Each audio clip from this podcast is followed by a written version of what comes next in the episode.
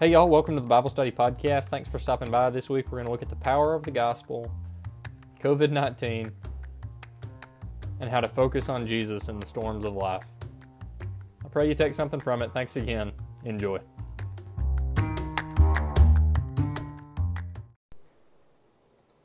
So, this week we'll be in the book of Hebrews. The book of Hebrews is a pretty spectacular book of the Bible. In it, the writer, who no one knows by the way, talks about the supremacy of God, who Jesus is, great examples of faith, and how to live a life worthy of the call we've been given as believers.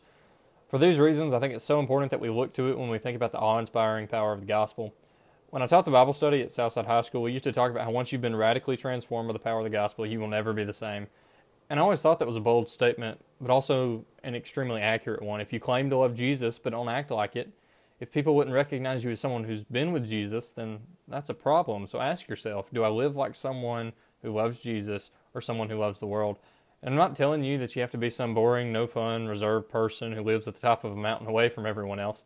You don't have to go full scarlet letter in the way you live and act. What I'm saying is you're called to be set apart. Too many times Christians turn people away from Jesus by the way they live because they see no they either see no difference between themselves and so-called believers or they're turned away by those who think they're so much better than others because of how they claim to live. Jesus does not call us to be better than anyone else. We're no better than anyone else. Matthew 25 tells us that we are all the least of these. We're all in need of a Savior. So don't ever think you're entitled, and that's unacceptable. Be in the world, but not of it. Titus 2 12 through 13 tells us to live in this evil world with wisdom, righteousness, and devotion to God. While we look forward with hope that that wonderful day when the glory of our great God and Savior Jesus Christ will be revealed. The book of Galatians tells us that we have nailed the passions and desires of our sinful nature to his cross and crucified them there. That means we're no longer bound by them, no longer captive to them, no longer ensnared by them. Since power is broken, and the same power that raised Christ from the dead and seated him in the heavenly realms is present in the heart of all believers. Think about that for a moment. The same power that raised Christ from the dead, the same power that raised Christ from the dead lives inside of you.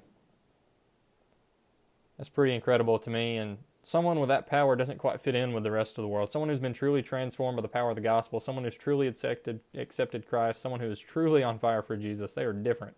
They are set apart. We, they are set free, and more importantly, they live like it. They act like it. They've been raised to new life with Christ. Christ was beaten, mocked, and hung on a cross to die to save you and me and everyone else in the world, transcending time and space from death and being thrown into the depths of hell. He put death to death when God raised him from the dead. How awesome is that? Death, death has no power over us. So don't live like it does. Run full throttle, be unashamed, and allow the Holy Spirit to flow through you. In Hebrews 11, the Biblical Hall of Fame is outlined. And if you're unfamiliar with that chapter, then check out episode 3 of the podcast. It, it gets covered in detail there. And, and it's an incredible account of people who understood what it means to truly follow Jesus and knew the awesome power of the gospel. So you may be asking what the power of the gospel is. So in the firearms and tactics world, whenever we go to instruct other people or groups or go out and train with each other, we always demo a drill first before we'll run it. So that way a few things happen. Number one, people see that we know what we're talking about, that we're qualified to be instructing them, that we're not just some morons with Gucci gear and Nerf guns who are running an elaborate Nigerian prince style pyramid scheme. Number two, so that people see that data driven tactics and ideas that we've been discussing the whole time we're out there, that they work, that it is possible and a lot of times people are intimidated by showing up at a range if they've never been around firearms or they've never done any kind of training and they think they can't do it. And that's why we break everything down as simple as can be because that's all being good at something is is is focusing on the basics and being really good at those. And so we run it to show that it's possible. And thirdly, to show that, that with an understanding of what will happen if you do A, B, C, and D, then this is what should happen. Which goes back to what is what is possible. That question, what is possible? So I want to take the same approach to the power of the gospel. So let's see what the gospel can do, what living for Jesus can do, what having faith in the one who created the heavens and earth can do, and then what it is. So that way we know what's possible. Again, because we're gonna we're gonna break it down just like we're instructing at the range. It's gonna be real, real simple, real fun, real cool. But first, let's pray and we'll start in Hebrews 11, 32 through 40. So Father, we come to you today. We pray that you will speak through me, that no one will hear my voice, that they would hear yours. We pray that we run to you that we trust in you regardless of anything that we may be going through, that we lay it all down at the foot of the cross, that we, uh, as we go through this passage today, we learn about the incredible power of the gospel. We thank you for that. In Jesus' name we pray. Amen. So, 11 through 32 of Hebrews. Let's read there. It's the second half of that uh, Hall of Fame passage. So, what does it what does it say? Paul asks, he says, how much, or not Paul, the writer of Hebrews, sorry. He says, How much more do I need to say? It would take too long to recount the stories of the faith of Gideon, Barak, Samson, Jephthah, David, Samuel, and all the prophets. By faith, these people overthrew kingdoms, ruled with justice, and received what God had promised them. They shut the mouths of lions, quenched the flames of fire, and escaped death by the edge of the sword. And their weakness was turned to strength. They became strong in battle and put whole armies to flight. Women received their loved ones back again from death. But others were tortured refusing to turn from God in order to be set free. They placed their hope in a better life after the resurrection. Some were jeered at, and their backs were cut open with whips. Others were chained in prisons. Some died by stoning, some were sawed in half, and others were killed with the sword. Some went about wearing skins of sheep and goats, destitute and oppressed and mistreated. They were too good for this world, wandering over deserts and mountains, hiding in caves and holes all over the ground. All of these people earned a good reputation because of their faith, yet none of them received all that God had promised. For God had something better in mind for us so that they would not reach perfection without us. So Paul has just talked about an incredible group of people, and then he tells us what happened because of their faith. He says they shut the mouths of lions, they overthrew kingdoms, they ruled with justice, they received what God had promised for them, they escaped death over and over, quenched the flames of fire, and their weakness was turned to strength. First of all, that's so cool. I've always loved that passage, but that's what happens when you have faith in Jesus. Most importantly, there, the writer of Hebrews says that they received what God had promised them, which is eternal life, the reward for following Jesus. In chapter 12, they write that we should run with endurance that ra- the race that is set before us, receiving the crown of life at the finish. So when I was in high school, I ran cross country for two years, and then a few years in middle school too. So I'm intimately familiar with the idea of running with endurance and the immense pain that is associated with it. I hate running I do it now to maintain a standard standard of functional fitness to protect the people I care about.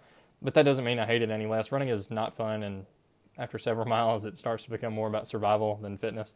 Those of you who run understand that. Uh, running with endurance is about putting one foot in front of the other and carrying on to the finish. No matter how bad it hurts, no matter how long the race or how difficult the terrain, you continue to put one foot in front of the other and push on to the finish. So the writer of Hebrews, when he says to run the race with endurance, they truly mean that. It, it won't be easy in the moment, in the middle of the race, when it's late at night, when you're alone and the hill seems too high, when you want to give up. It will seem impossible. You will feel overwhelmed, like you can't see a way out, like God has abandoned you. But verses 36 through 38 show that not everyone who accepted Christ and committed to radical change lived happily ever after. Let's read that again 36 through 38.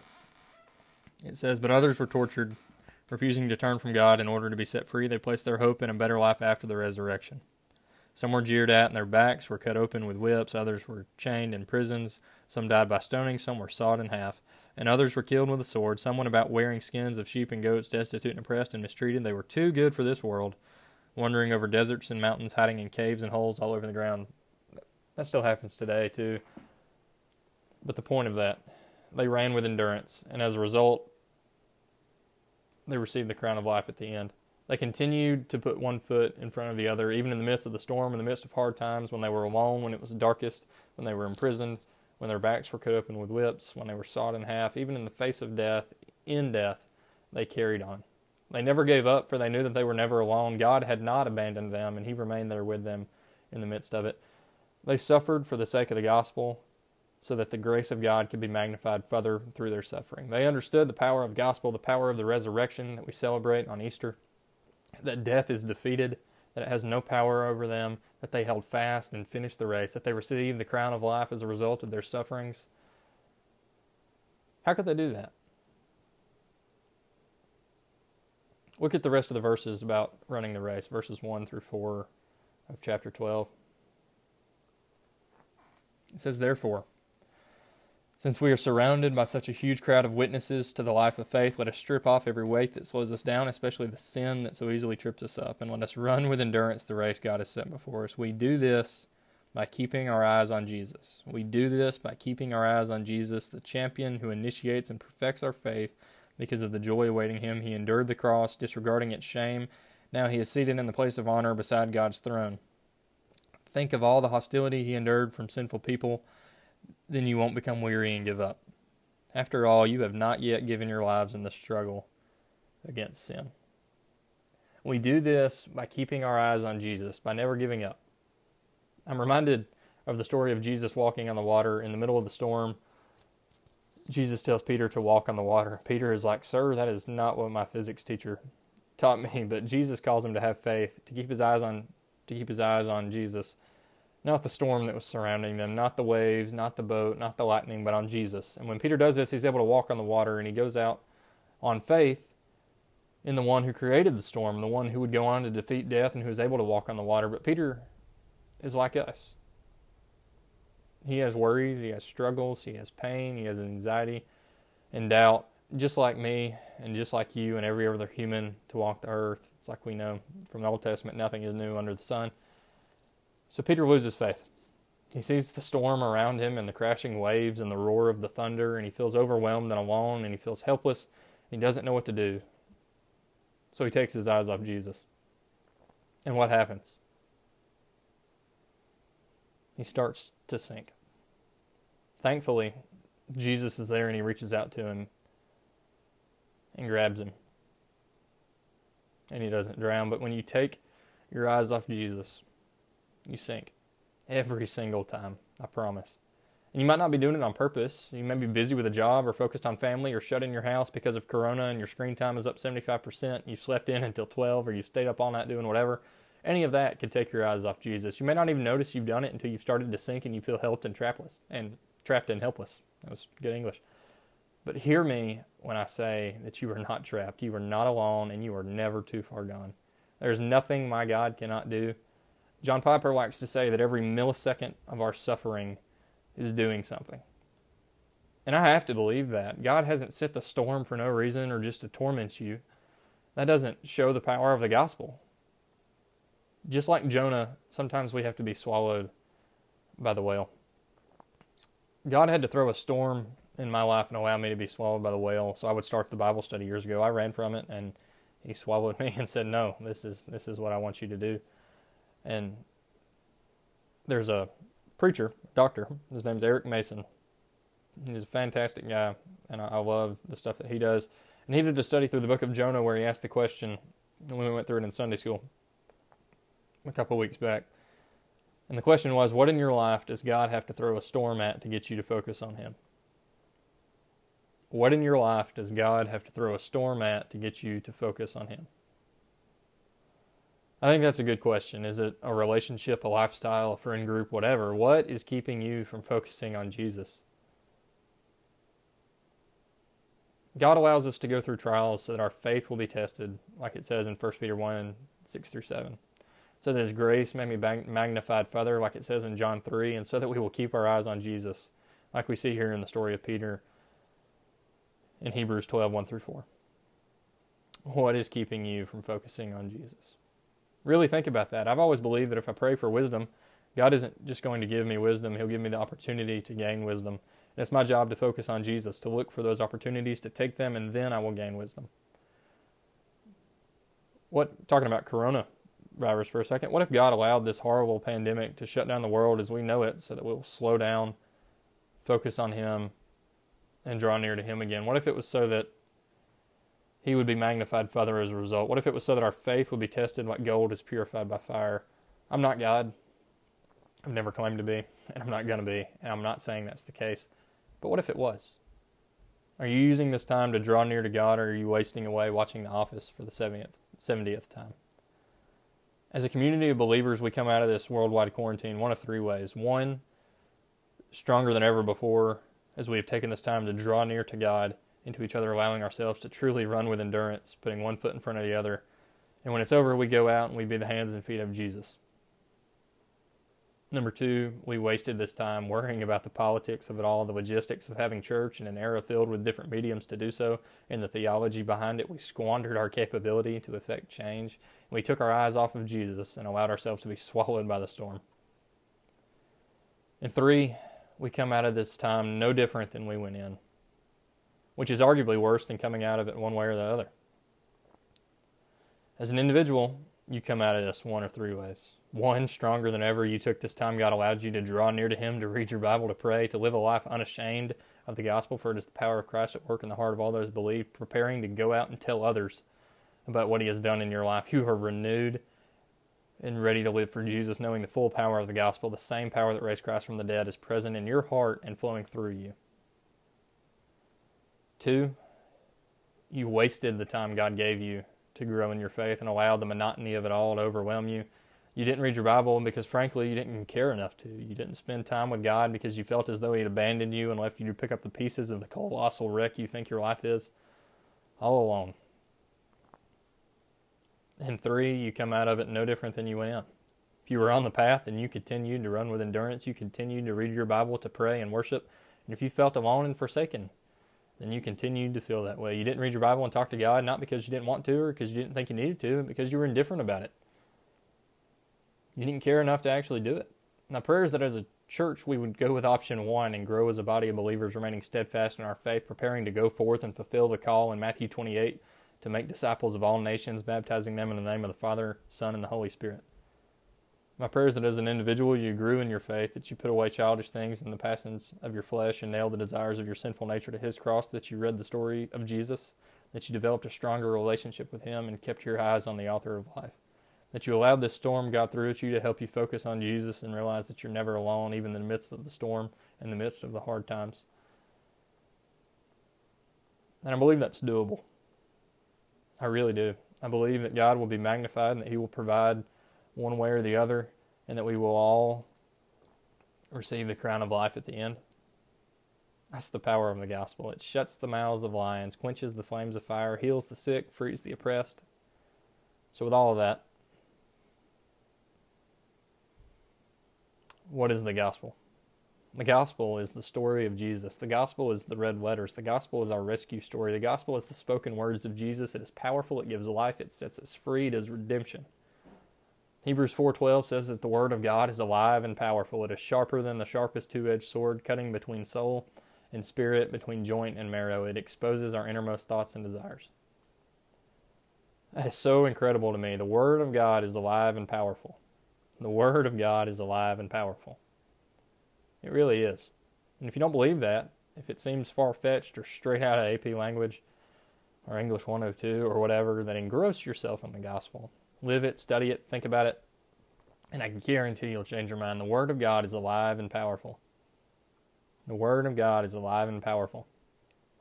Have faith in the Lord of the heavens armies, the one who created the cosmos, the one who created you, and draw near to Him, and He will never let you go. You are never alone.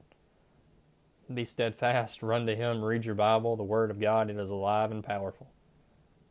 Allow the Holy Spirit to flow through you to be truly unashamed. Don't waste the time God has given you. Don't waste the time God has given you. Come out of this stronger than before. Let's go back to those options that we had just a second ago. We'll start with number one for the church, because this is this is where we want to be as a community of believers in this worldwide quarantine. We would come out stronger than ever before as we have taken this time to draw near to God and each other, allowing ourselves to truly run with endurance, putting one foot in front of the other, running with endurance the race that is set before us. So that way, when it's over, we go out and we be the hands and feet of Jesus.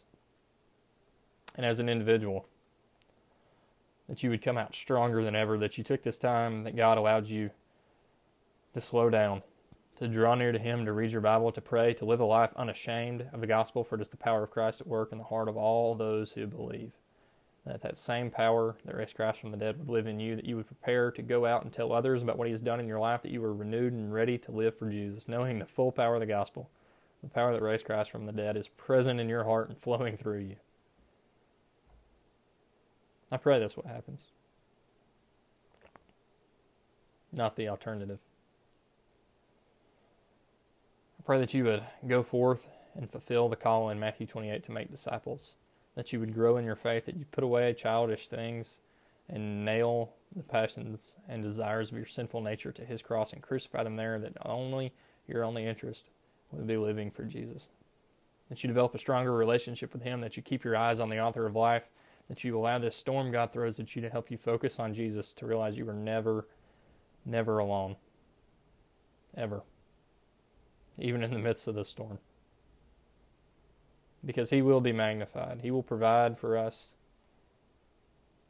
and we will receive the crown of life at the end. The gospel shuts the mouths of lions, quenches the flames of fire, it heals the sick, and it frees the oppressed. Psalm 72, verse 4 says, Defend the poor, rescue the children of the needy, and free the oppressed. And that is always, man, what I've tried to live by. And I do it better than others some days. But we're all human. We all take our eyes off Jesus. We're like Peter, and we sink and we fall. Short daily. But that's okay. Because we will go on, we will go forth, and the gospel will prevail. Why? Hebrews 4:12. The word of God is alive and powerful. It is sharper than the sharpest two-edged sword, cutting between soul and spirit, between joint and marrow. It exposes our innermost thoughts and desires. The word of God is alive and powerful. It is sharper than the sharpest two-edged sword, cutting between soul and spirit, between joint and marrow. It exposes our innermost thoughts and desires. So draw near to Jesus, run to him, and he will make your path straight.